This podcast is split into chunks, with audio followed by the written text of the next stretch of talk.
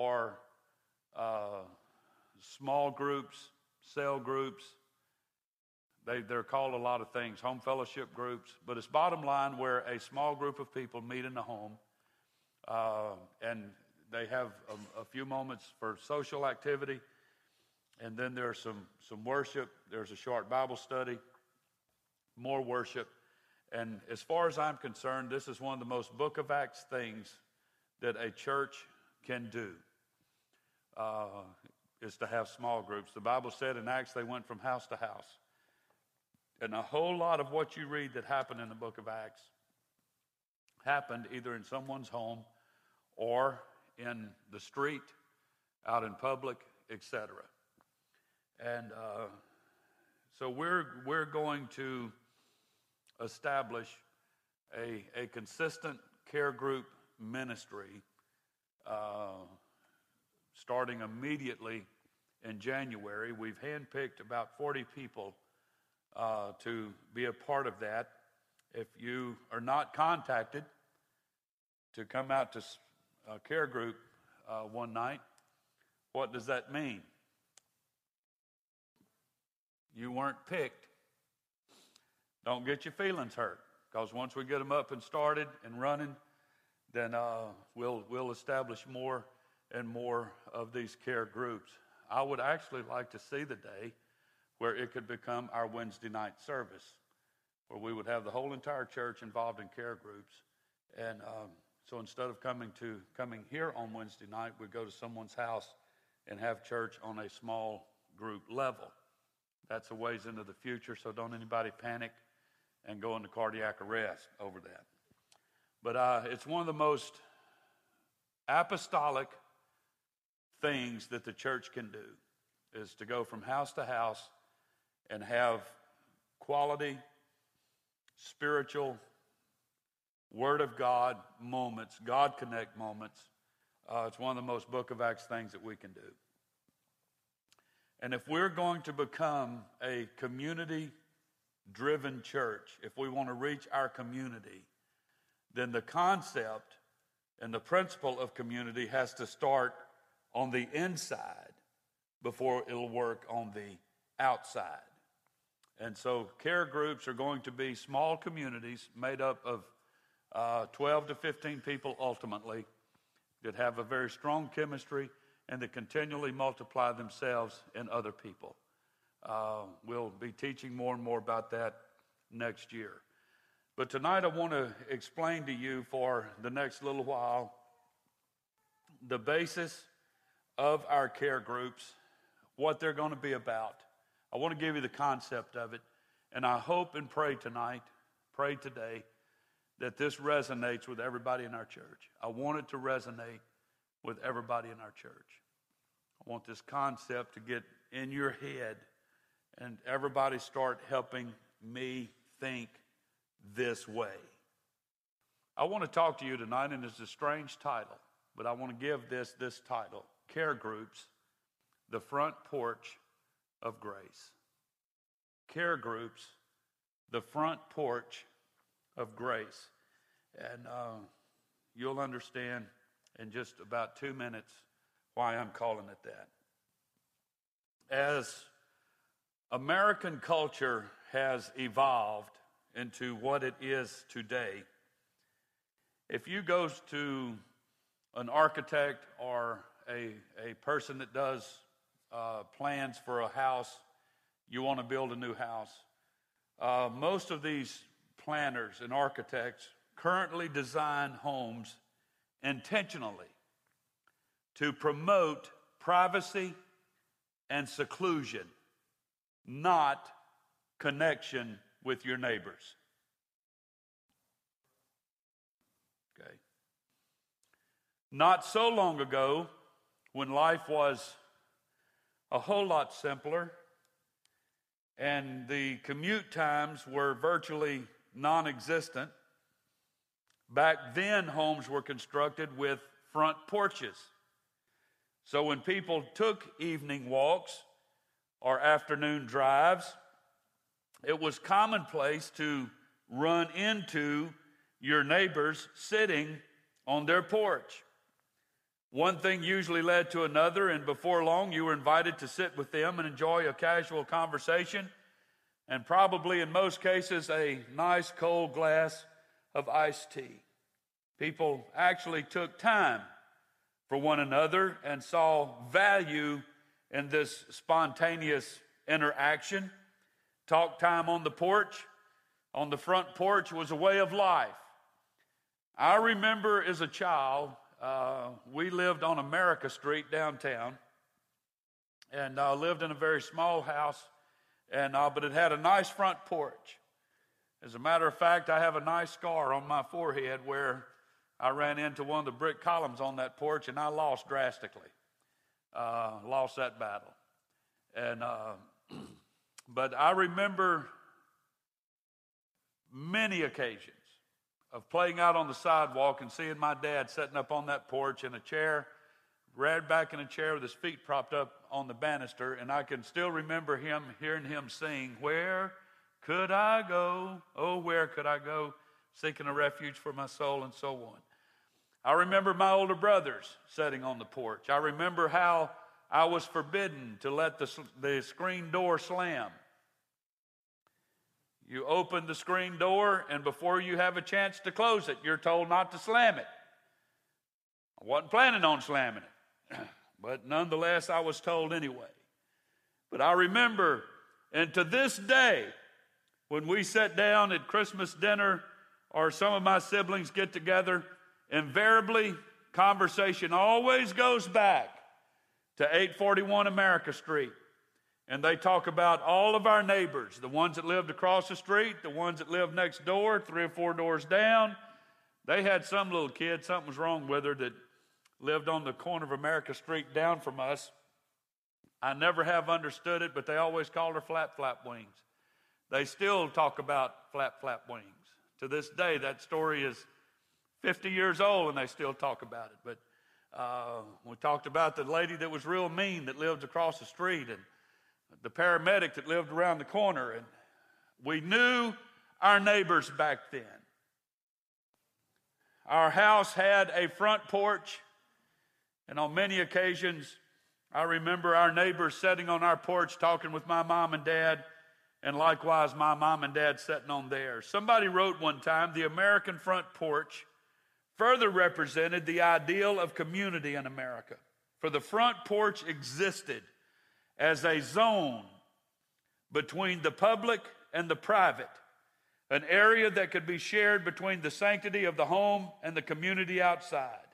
It was an area where interaction with the community could take place. So I'm talking about our care group ministry becoming the front porch of grace, where that's where we interact with people that are non members of our church. That's ultimately where care groups are going to grow uh, are going to go. So tonight I welcome you to the 21st century, retreating from the busyness and intensity of work life. We come home, we put the garage door down and escape. Not outside to the openness of our front porch, but inside to the television set in our living room. And if we go outside, it's to the back porch deck around which we have a privacy fence built. We have shut ourselves in as Americans. Across the board, we have shut ourselves in. The harsh truth is that after a long, hard day and perhaps a very busy commute, a very frustrating commute home through traffic, you don't want to see any more people. I just want to get home and get in my PJs, get a cup of coffee, and just sit down and read a book and listen to the radio.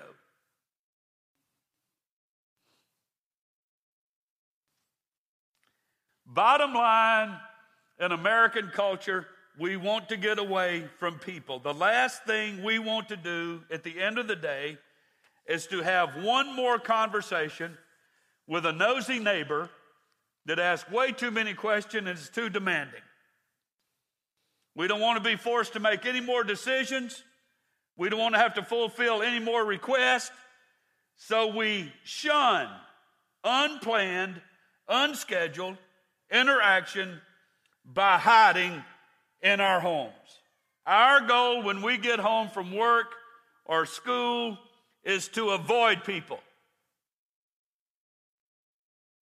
And what they just might potentially want from all of us. We avoid them at all cost, and cost us it does, because the avoidance approach comes with a price tag, especially when you're getting real close to God and you're feeling convicted because you've never invited your neighbor to church. And the reason you haven't is because you never talked to them and you don't even know their name. George Gallup said, all of you are familiar with the Gallup poll. George Gallup has said that Americans are among the most lonely people in the world. In the midst of our busy lives, where we have overcommitted schedules, we live in congested cities, we feel alone. We drive on overcrowded streets. We go to overcrowded malls. We go to overcrowded Walmarts. We see people on the job, but yet we live in isolation. I'm going to ask everybody to set up straight and listen. Listen with both ears. How can it be? Most of us are mobbed with people, lots of them. I know very few people that even here tonight that you go through a whole entire day that you don't run into at least 10 people. And our general posture is we only run into those 10 people because we have to. We work with the idiot.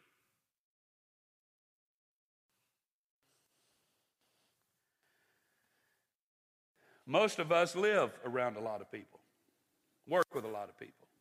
We attend events with a lot of people.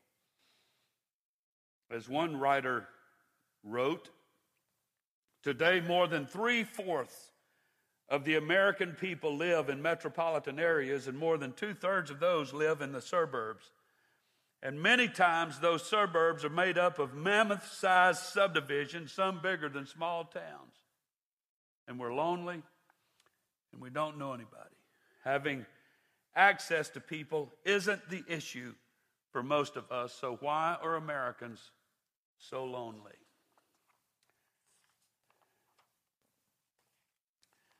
We are a culture craving relationship. In the midst of our crowded existence, many of us are living very lonely lives. We live and work in a sea of humanity but we end up missing out on the benefits of regular, meaningful relationships. I want to introduce this to Grace tonight with everything in me. God is concerned about this unhealthy reality of loneliness that exists in our culture. Let me share with you the original plan. I'm going to share with you something that uh, I never have thought about until about two days ago, and it has revolutionized my thinking. And this is what I hope resonates with all of you folks tonight. In Genesis chapter 1 and 2, you read the creation account, how God planned us, how God planned for us to do life. God had a plan for how human life was to be lived. Everybody on board with me? If you haven't read it in a while, you ought to take a, a fresh look and at Genesis chapters 1 and 2. And an amazing reminder of God's endless capacities with very little effort, but amazing creativity. God creates the heavens and the earth and everything therein. The breadth, the depth of what God was able to get done in six days is very sobering for any results oriented type A person. Man, you want to talk about cranking out some stuff? God was getting down on it, man. I say that in all due respect. But I am still mesmerized with how great thou art. but then when you stop and think about it, there's no one like him. So he can do it. He's God. So, in the midst of his huge outlandish, immeasurable, creative bonanza, a recurring phrase appears. In fact, six times after God, after God creates something, the text says, and God saw it that it was good. Six times. It's good. From creation of light to the creation of livestock, the assessment of his efforts is the same. It is good. It pleased him. He is very satisfied. Things are as he intended them to be. Then on the sixth day, humankind comes on the scene. The culmination of God's creativity has finally arrived. God is so pleased by this latest creation that he assesses all his efforts over the previous six days. His appraisal changes. With his latest edition of mankind, the things that he has created are no longer just good, but now they are very good. Everybody say, very good.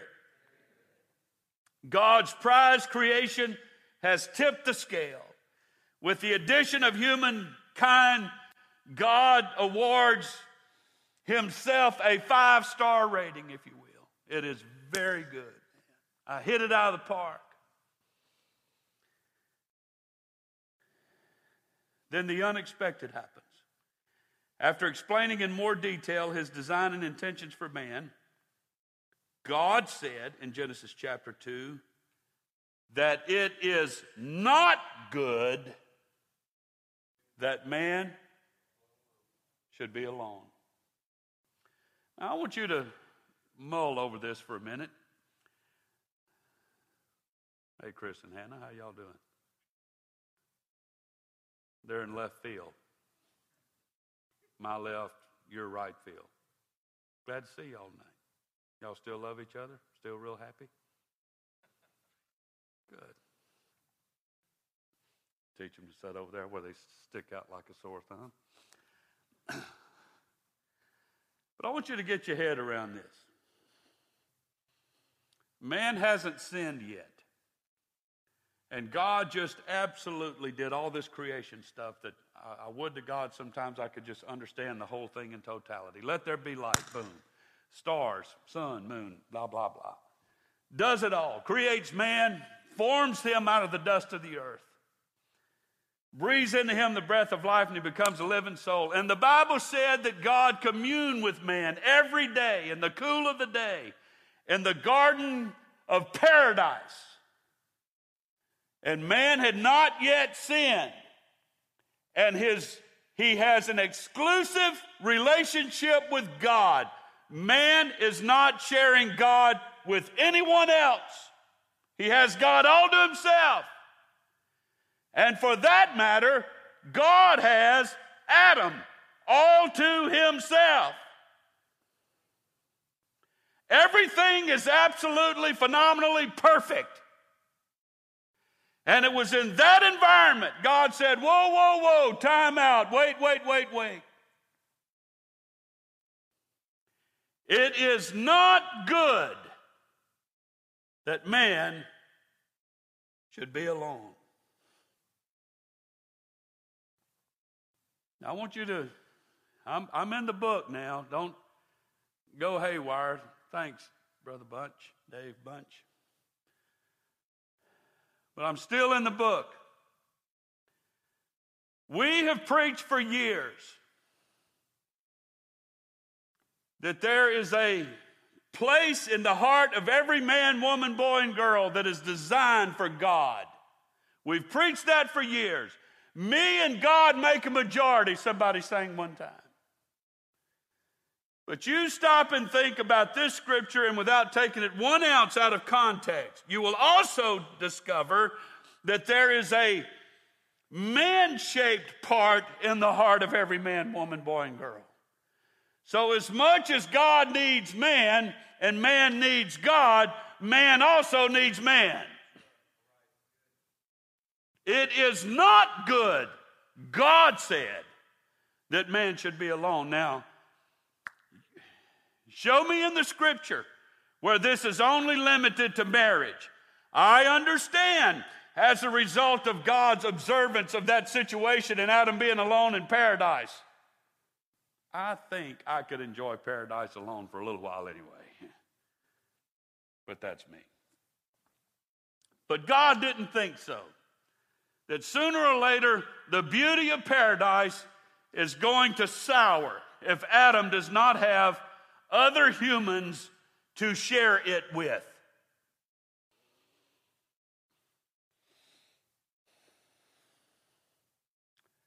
Now, you can be very small minded and say, well, it's not good for man to be alone, so he needs to get married.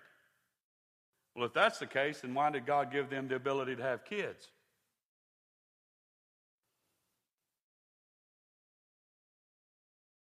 You ever thought about it? And then why did God give those kids the ability to have kids and kids having more kids and just kids and pretty soon it's kind of like grace and you have kids running around everywhere. And that's cool. Happy about that, man. God said, It is not good for man to be alone. And at the core of this statement is the importance of our ability as humans to connect well with other humans. The marital relationship is the most profound illustration of that reality. But one man said this What is striking is that the fall had not yet occurred. There's no sin, no disobedience, nothing to mar the relationship between God and man. The human being is in a state of perfect intimacy with God. Each word he and God speak to each other is filled with closeness and joy. He walks with God in the garden in the cool of the day. He is known and loved by, or to the core of his being by his omniscient, love filled creator. Yet the word God uses to describe him is alone. And this alone is not good. Listen to Pastor. Sometimes in church circles, and even in grace, and it's come to my attention recently, it's going on in grace, and we've got to do something about it. We've got to build, figuratively speaking, a front porch on this church. I love what the lobby does, but we've got to build a front porch. We've got to get outside with what we've got. Now, y'all can sit there and stare at me like you're looking at a Sears catalog or something, but we've got to change what we're doing. What we're doing is working a little bit, but it's not working nearly enough. And this is a very simple fix, it just takes a little bit of commitment. But there's people at Grace that feel lonely. And we have taught them through the years not to expect too much from human relationships and that there is inside every human being a God shaped void that no other person can feel. And, and that is true.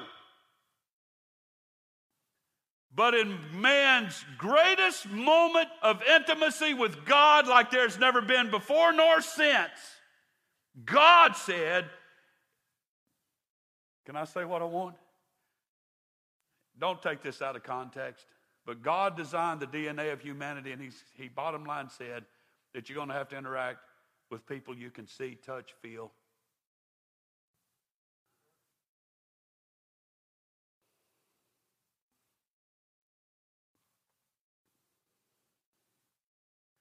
So apparently, God created on the inside of every human being a human shaped void that even God Himself chooses not to feel. There's no substitute. No substitute that you could have in your life will fill your need for human relationship. Not money, not achievement, not busyness, not books. I'm going to go out on a limb, not even God Himself. Even though this man was in a state of sinless perfection, he was alone. And God said, It's not good.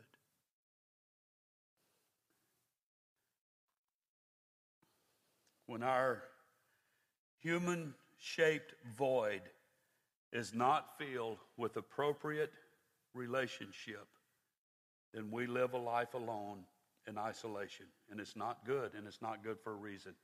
I want to share with you at least four things that living alone, that living in a state of loneliness, I'll give you four reasons why it's not good. Everybody needs meaningful relationships. And when we don't have them, we suffer natural consequences, whether you realize it or not. I'm preaching to grace right now. You're going to have to get out of yourself. There's things that are happening to you right now, physically, mentally, emotionally, when you live secluded by yourself in your backyard on your deck with your privacy fence built around it.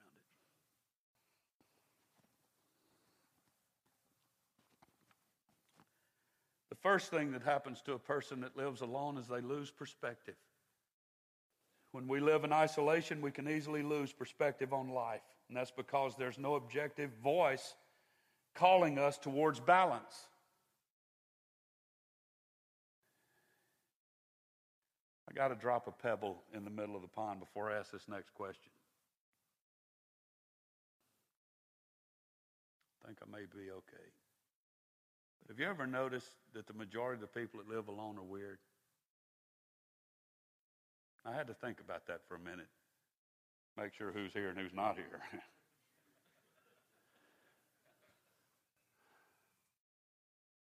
but have you ever thought about that? You know that old that old woman who got somebody pointing fingers back there. And you're right. I agree. I'm kidding. We'll work it out after church. Uh, but it's like when I was growing up, you know, that old woman that lived in the house next door or something, always weird, man. He wouldn't say nothing, just always mean, had a scowl, never happy. Kids never came over. He couldn't even get an old stray dog to go hang out on the porch or nothing. People lose perspective, they lose balance. You lose orientation when you live in a perpetual state of isolation or loneliness. Lonely people's lows tend to be lower, their highs tend to be higher. And our point of view becomes clouded with, and things tend to seem worse or better than they really are. Simple decisions can appear bigger than life, and decision making can, can become more impulsive if we don't have others to point us back to true life orientation. You have no one to counter your thoughts. And lest we forget, we can lose the perspective that as believers in Christ that we are we are in a battle. This is what I want you to hear. We can forget that we have a very real enemy and that he plays for keeps. And we can lose sight that our struggle spiritually is not just against flesh and blood, but against powers and principalities. And our, our enemy's most successful strategy is to isolate us so he can destroy us. You never hear of a whole, shirt, a whole herd of sheep being attacked at one time. If a, if a fox can cull one out, he'll attack him alone. So you lose perspective when you shut yourself in. After studying this material for the past several days, I've pored over it for the past several days, I, I've come to understand even some of our own church people that have no friends outside of your spouse or your immediate family. You don't function with anybody. You know what I'm teaching against here tonight? I'm just really tired. Our church ain't that big, man. We still, all things considered, have a very small church. And we have people that come to church here that don't know anybody. I don't know them. You've been coming here for a year. I don't know anybody. What's up with that, man? I don't understand it. Um, well, I do as a result of this Bible study is because in our minds, because of our American culture, we have fenced ourselves in.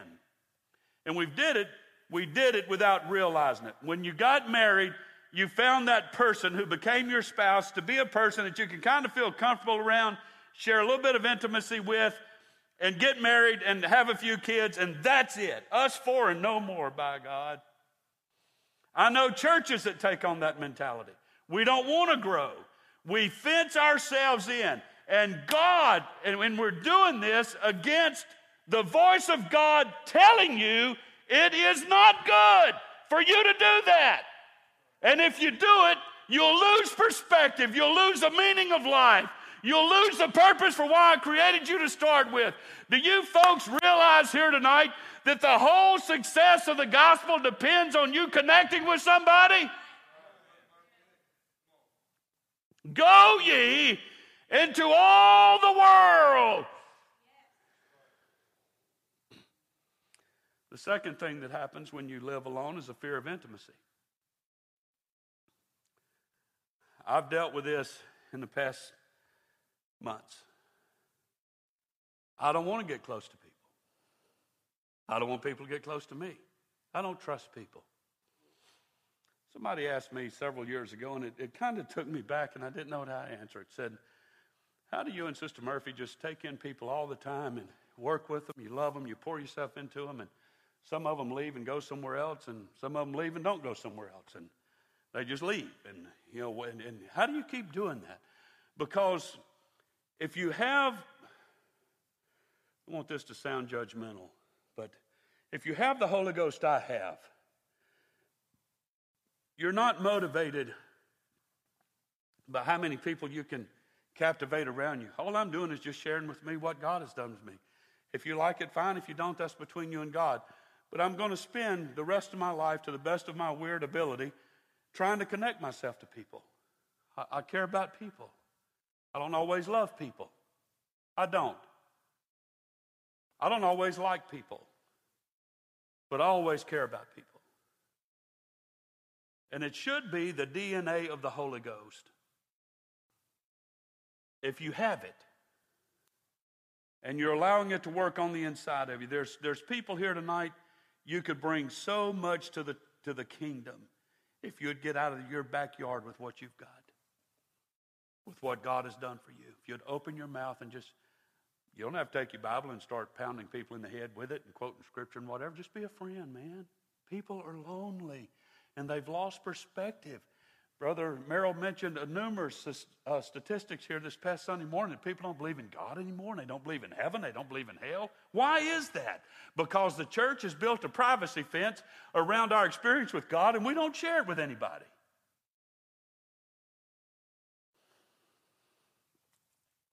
I'm sorry. I, I, I, forgot I'm supposed to make everybody feel like cotton candy, just a big wad of on the end of a paper stick that gets sticky.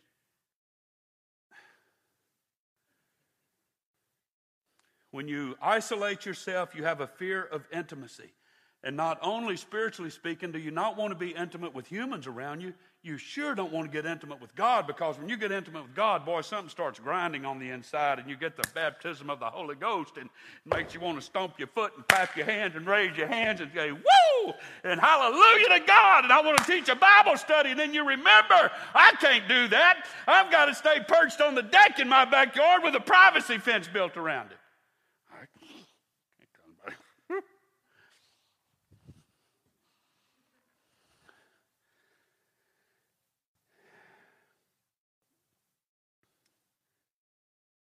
If you've never had close friendships, then you're going to tend to be more fearful of that kind of a relationship. People who fear intimacy think that if others really get to know them, they're not going to like them. But what we moron Pentecostals think, or what we need to start thinking, is the reason people want to get to know us better.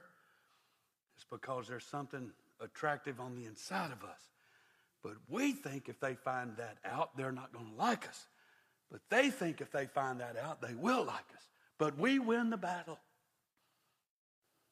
Somebody asked me today, straight up out of the clear blue. I went to the eye doctor today and got my one contact. You're half blurry tonight. I can see pretty good now. But anyway, I'm paying the lady for the contacts. And she said, Do you go to church somewhere? Okay. I'm not here to talk about church.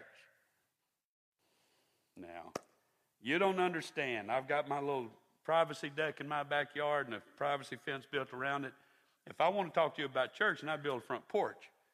But I don't do that. That's not how my religion works. I profess to have this huge, profound relationship with God, but I keep it a big, huge secret. Furthermore, if I tell you about my church, you're not going to like it anyway, so there really ain't no point in me telling you about it. So we'd rather stay disconnected than to risk rejection. So I'm not going to tell you about who I am because we think you're not going to like it anyway. Am I hitting home with anybody here tonight? God said, God said. Look at your neighbor and say, God said. But God said, it's not good for you to be alone. So he creates people. And when we come out of our spiritual sleepy stupor, we look at these people that's standing around us saying, Who are you and what have you got? You've been walking with God, and I want to know about that. And we run and hide in a bush.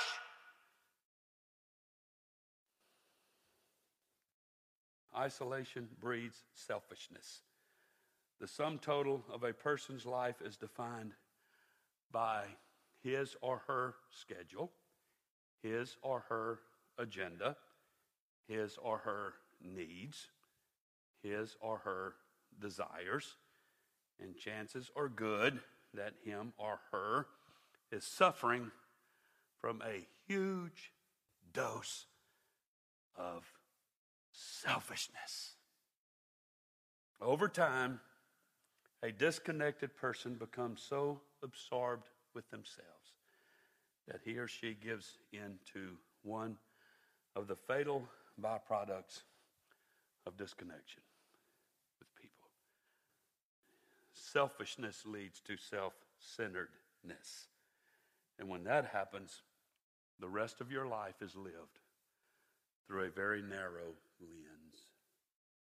You can't see the big picture anymore your life becomes all about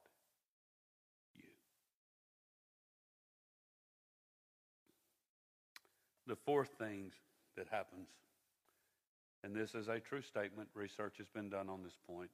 The fourth thing that happens as a result of isolating yourself and living a very lonely, secluded life with just me and mine is you develop very poor health physically. People who live life alone are at much greater risk of sickness and poor health than their connected with people counterparts. Think about that. You could save yourself money going to the doctor and buying prescription drugs and over the counter drugs if you just start associating with people, man. You wouldn't be so stressed out and tensed up and worried. And all I can see is that's what those doing over there. And they just make me so mad. And I've got this to do and that to do, and I don't have time for anybody. If you'd lighten up out of that mindset, man, you'd start feeling better. Your marriage would get better. Your kids may start loving you again. Who knows?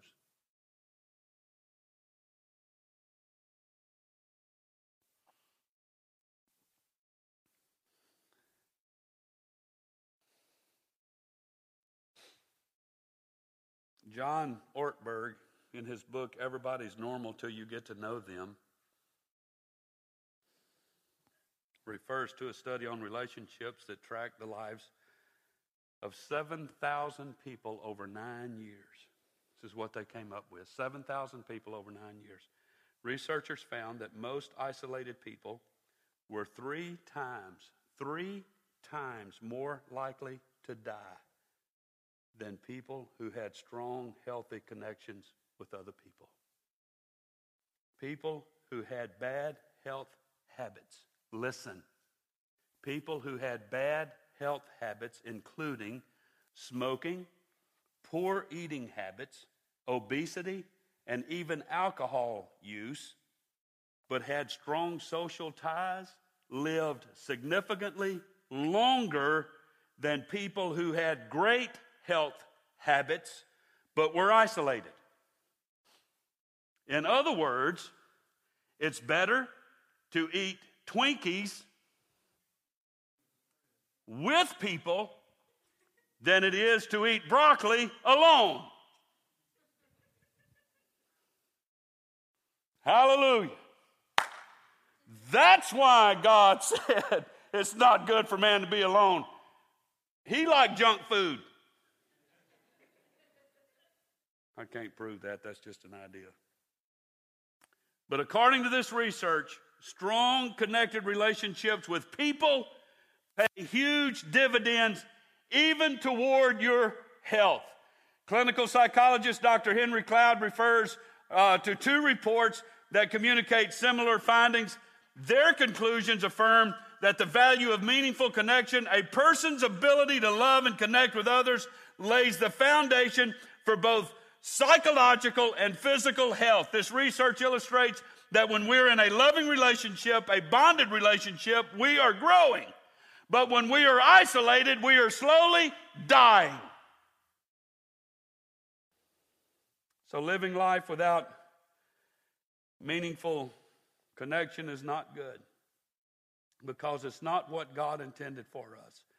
When you isolate, it just don't spread the gospel. And that's the point. Does anybody get that? Shake your head whether you do or not, and I'll sleep better tonight. Isolation tends to bring with it devastating relational sicknesses. But it's also not good because we are created for relationship. Living life alone does not accurately reflect the one whose image we're made to bear. Who wants to be like Jesus tonight? Would you raise your hand? You do? Okay. For all of your lonely people out there, that want to be like Jesus. We're all created in the likeness of our Heavenly Father. God is a relational being. God said in Genesis 1:26, "Let us make man in our image." So the God who desires to have a relationship with all humankind has always always known meaningful relationship. So don't miss out on what verse 27 has to say. So God created man in his own image. So just as he exists in meaningful relationships, so are we to exist in this quality of relationship as well. Jesus never isolated himself. The few times he went off alone to pray, people came, got him, and he came out and ministered to them but he was continually with people of all kinds, even against all the social and religious prejudices of that day. He fellowshiped with Gentile people.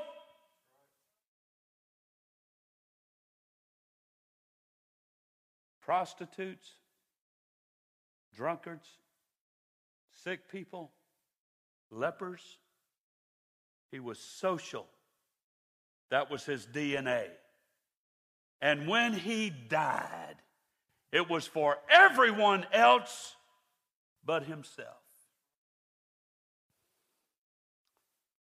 Well, y'all can sit there and look at me. I, I know you're listening, but I can't always read your face. I don't know if I agree with that, Brother Murphy. Okay, go, you go home and study it then and tell me what you come up with. You go visit the old woman that lives behind you that's grouchy and mean and she's lived by herself for 20 years and tell me how profitable that is. Tell me how much our church has grown because we've isolated ourselves. Tell me how much we've grown because we don't know our neighbors. Tell me how well your family's doing because you've taught them how to live in isolation and not have friendships and relationships. I've taught from day one in Baker, from day one, that I am strongly, vehemently opposed to Pentecostals isolating themselves from the world you insulate yourself. Think you should have friends outside the church. I, I, I apologize. I, we just need to believe on the Lord and pay our tithes and pray once in a while, and we'll be all right. God is, He wasn't satisfied with the angels, man. He's he's a relationship fanatic. I'd give anything to spend five minutes with an angel, and he got sick of it years ago.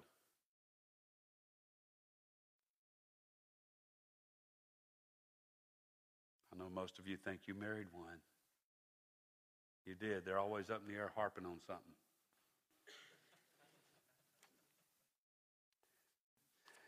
It's not good that man should be alone, alone and isolated. Alone and isolated has never been. These are words that have never been used to describe Christian people. Never. Show me in the Bible.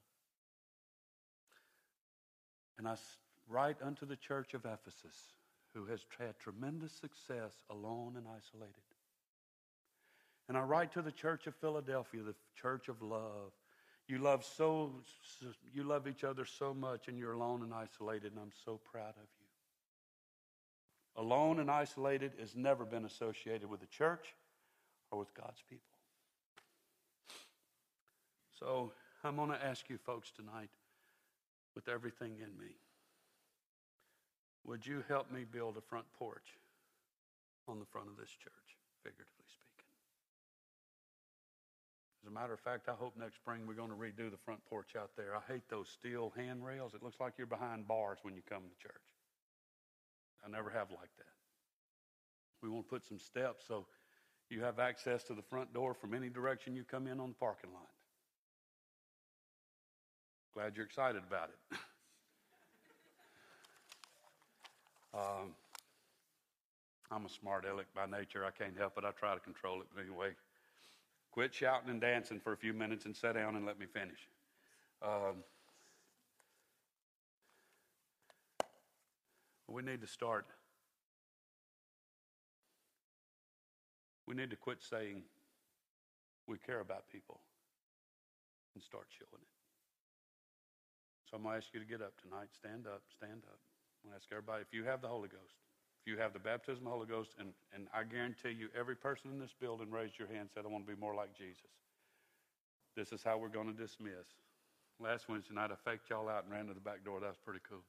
I'll do that again one of these days. I'm not going to do it tonight. But this is how we're going to dismiss. This is you're going to you're going to lay the first brick on the front porch of grace. You listen to me. I'm going to rebuke this spirit in Jesus' name. Well, Brother Murphy, I'm just shy and timid. No, you're not. You're married. At some point, you saw him or her.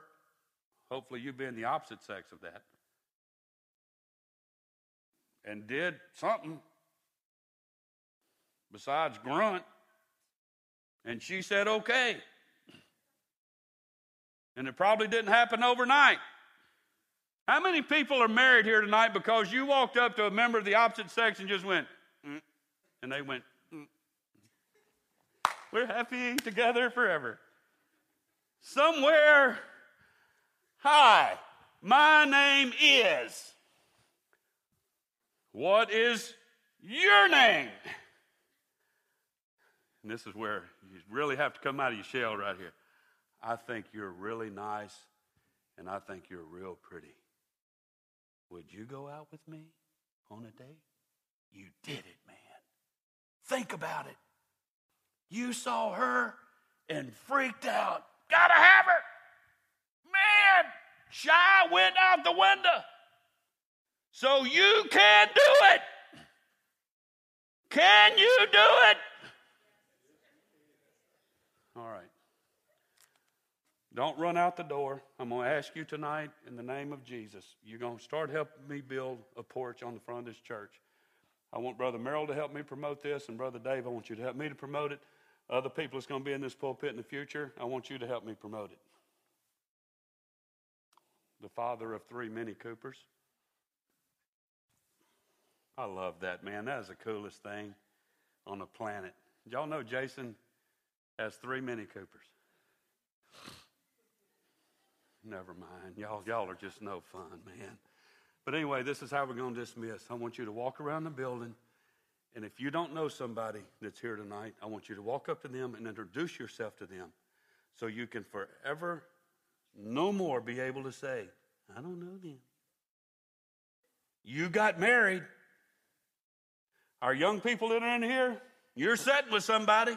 You know somebody. You know how to talk to somebody. So here's a chance to do it. So walk around the building, go to somebody you don't know them. Don't feel embarrassed. We got a lot of new people in our church. Get up, go move around. My name is, and shake their hand. And we're going to start caring about each other tonight. We're going to start tonight.